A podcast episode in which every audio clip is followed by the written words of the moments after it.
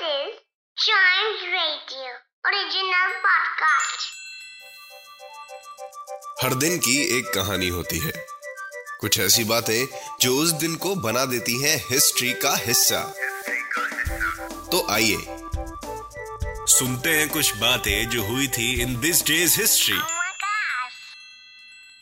Hello and welcome to this day's history जहाँ मैं आपको आज के दिन दुनिया भर में होने वाले कुछ इंपॉर्टेंट इवेंट्स के बारे में बताऊँगा तो चलिए शुरू करते हैं। 1890 में आज ही के दिन सुनीति कुमार चटर्जी का जन्म हुआ था। सुनीति कुमार चटर्जी का पूरा नाम भाषाचार्य आचार्य सुनीति कुमार चटर्जी था। यह एक इंडियन लिंग्विस्ट एजुकेशनिस्ट और लिटरेचरर थे। लिंग्विस्ट लैंग्वेज की साइंटिफिक स्टडी करने वाले को बोला जाता है। इन्हें अपने कंट्रीब्यूशन के लिए second highest Indian civilian honour Padma Vibhushan से सम्मानित किया गया था। इसके अलावा आज ही के दिन 1921 में वर्गिस क्यूरियन का भी जन्म हुआ था। वर्गिस एक सोशल एंटरप्रेन्योर थे, जिनके billion litre idea operation flood की वजह से डेयरी फ़ार्मिंग इंडिया में सेल्फ सस्टेनिंग इंडस्ट्री बना। इसलिए इन्हें father of the white revolution भी बोला जाता है। आज इंडिया में dairy farming largest rural employment sector है। इसके अलावा इस रेवोल्यूशन की वजह से इंडिया लार्जेस्ट मिल्क प्रोड्यूसर भी बना।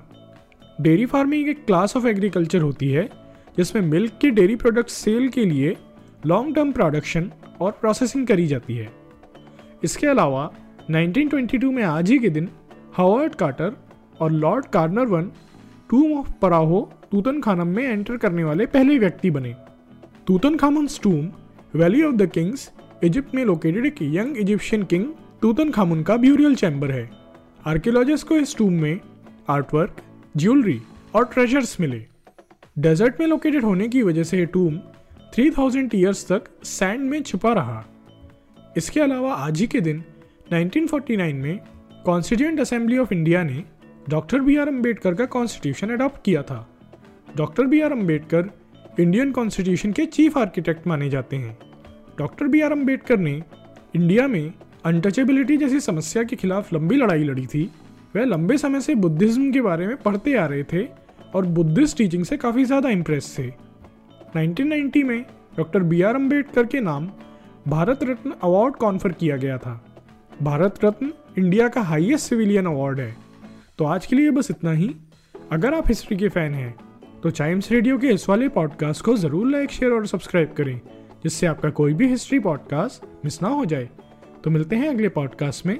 तब तक के लिए good bye and keep chiming